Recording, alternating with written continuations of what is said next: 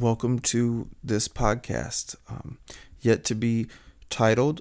Uh, my name is Andrew Foster. I'm a four-stripe brown belt in North Carolina, and um, I started a, a YouTube channel in twenty twenty and got some traction on there, and I've gotten some feedback to, to do more of it, and I'm not going to be in the best position to, to film some stuff for a few more months here, so I thought I would transfer um, over to this podcast format and um, have a topic would like to talk about here on this first episode. I wanted to talk about falling in love with the process, or finding a process of improvement for yourself that you can carry with you for the entire duration of your training. It's been something that's been very helpful to me. I started training in two thousand six. I'm currently a four-stripe brown belt, looking to make the move to black here this year and um, work on, you know, continuing to try to expand and, and teach a little bit. And it, it hasn't been an easy path uh, for me. I spent almost seven years at blue belt, and, you know, the blue belt blues is something that I'm very familiar with and something, you know, that we could talk about at some point, but definitely for anybody listening that is struggling a lot with, you know, getting better and the, the frustration of training and feeling like you're losing a lot or not getting better. Maybe you dread going to class. Maybe you do Shark Tank drills or King of the Hill drills, and you know, you're on the wall and, you you know, you're nervous. Your your coach might be watching. You want, you know, you want a belt promotion or you want a stripe, and you're just, you know, you feel like all eyes are on you and you just are struggling. And sometimes training can really, really not be fun. One thing that I got, and I have to fully credit Seth Smith for this. Seth Smith is a very awesome black belt in Richmond, Virginia. He has a school called Upstream B J J, uh, he's a very good Ryan Hall black belt.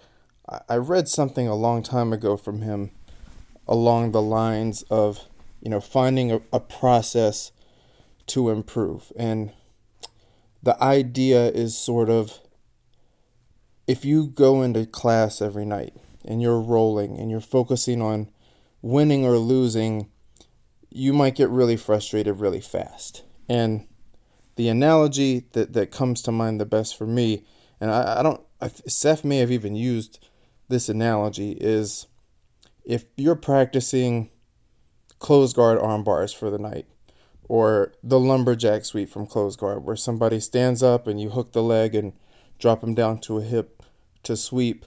Um, if you attempt that arm bar and you open your guard to to go for that catch, and you get your guard passed, and you go, well, I'll try it again, and then you you try that arm bar again, you open your legs to swing around the head, and all of a sudden, boom, your guard gets passed again.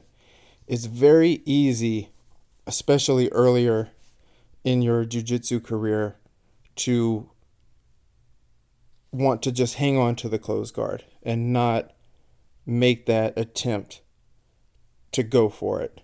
And it can be really tempting to just not want to get crushed. Those early years of training are so difficult as they are. You know, the idea of having to just get crushed just to, you know, try a, a technique that you're working on can seem really daunting and frustrating. So, um, but it's really important in those moments to just try to realize that what's more important than winning and losing during the roll is that you're improving, and you're never going to develop a good closed guard armbar or a good lumberjack sweep or insert any movement in the game. You're never going to get proficiency with it if you don't attempt it. So yeah, it, it sucks to get your guard passed going for something or to get sweeped going for something, but Um, you have to find a process that works for you. And if you can find a way to enjoy the process of the small incremental improvements, then those moments where you get swept past or submitting, going for something that you're wanting to improve at, those moments will suck less if you have the context that you're just enjoying the process and you're just, you know, loving the process of getting better. And that process can look different for a lot of different people. You know, maybe, you know, you're a visual learner. Maybe you're an auditory learner. Uh, maybe you like instructionals. You know, maybe you do private lessons. Maybe you really don't like those things and you just, you thrive best in a, in a group class. Um, maybe this isn't a big thing for you at all. And uh, in which case you're probably not listening to this, but, um, yeah, if it, if it's natural for you, it, it, you know, this may not as be much of a thing, but if you can, every single person is different. I, I heard something before, um, that the idea is every black belt in the world will give a different detail on how to do the closed guard armbar, because literally everybody is different. That sounds so obvious, but no two bodies feel the same. We we can never know what it feels like to be inside someone else's body, um, you know, mentally, physically, you know, just the way every little muscle fiber moves. It's never going to be the same for anybody. So finding um, what works for you could look so many different ways. So I would encourage you to take time to, you know, really think when you when you finish training, um, whether you think a little bit before you go to class or after class, take some time to try to, you know, figure out over the days, weeks, and months a process that you really enjoy um, for small incremental improvements, and work on Um, caring more about that than caring about the specific outcomes of the roles in your training sessions. That was pretty much the only way I was able to get um, from blue belt to purple belt. Um, I wish I had heard that advice at white belt. I think I could have relaxed a little bit more. Um, I think a lot of people, especially that come from, maybe they didn't do as many competitive sports growing up, they, they may struggle a little bit more with being a little more com- competitive out there. And it may be a little bit more discouraging if the performance isn't as good as they want it to be. So, um, yeah, finding that process is, is, is really going to be crucial for your development, and it's a it's a tip for um, lower belts, but it can it can really apply to everybody, and it can apply to a lot of other things in life than just um, jiu-jitsu or or submission grappling. Um, I'm gonna try to keep these shorter than than longer as they go on. Um, I really want to start slow and, and build things up.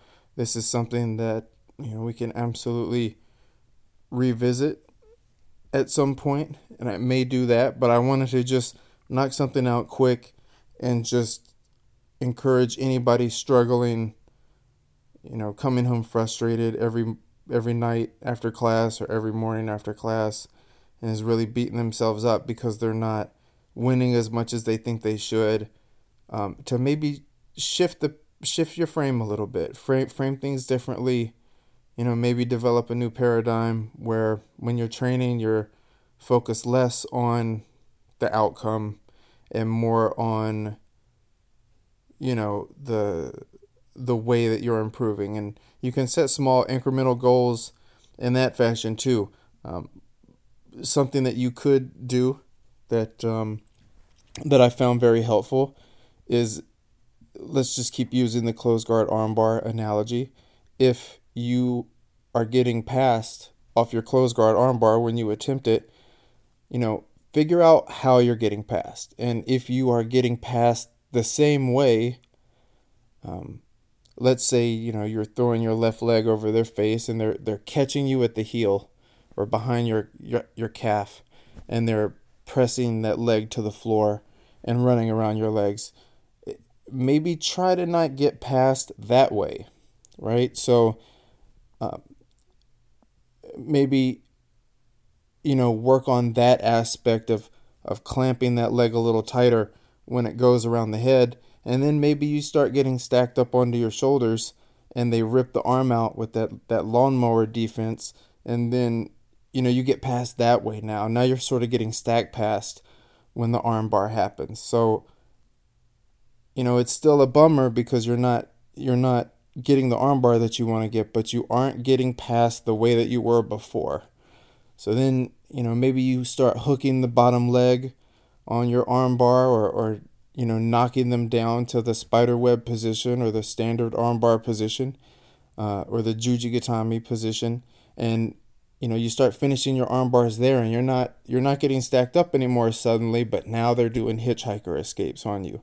And you start losing the arm bar that way. But now, before you realize it, you're now in the driver's seat, and you're now controlling more of the offense. And instead of just throwing up a Hail Mary arm bar, you're getting a little bit more positional control first.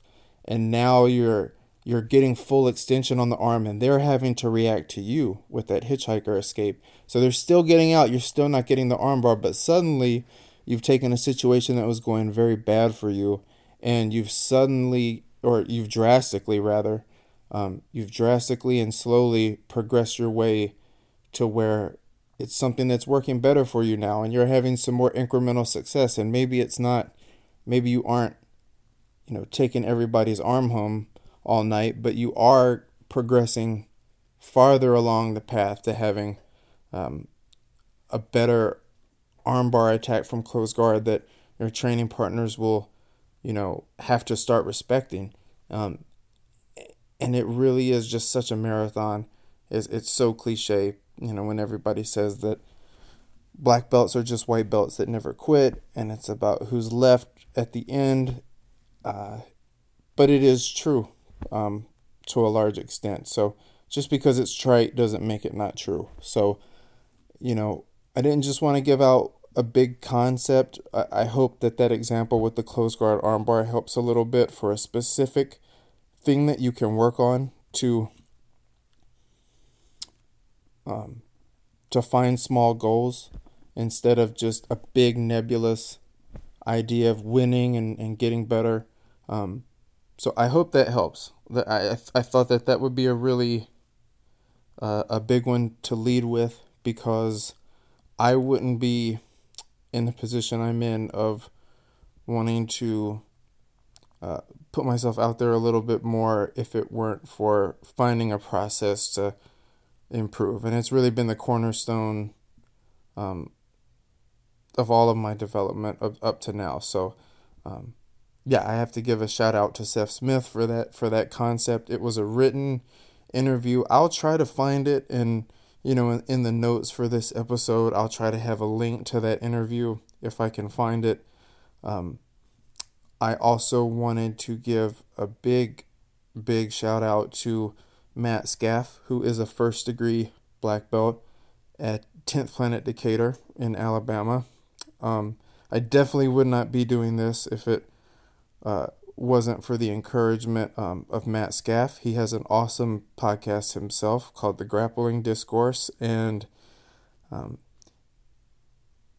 it's it's awesome. I, I don't really listen to jiu-jitsu uh, podcasts very much, but I, I definitely want to plug uh, his podcast. He's a he's a great friend, and um, yeah, he's you know kind of given me a little bit of motivation to do this. And you know, if you like jiu-jitsu, uh, his podcast is definitely worth checking out. Um, I will be doing more of these, and if you, you know, know who I am, or if you followed anything I've done, thank you so much for everything up to now. I appreciate you very much.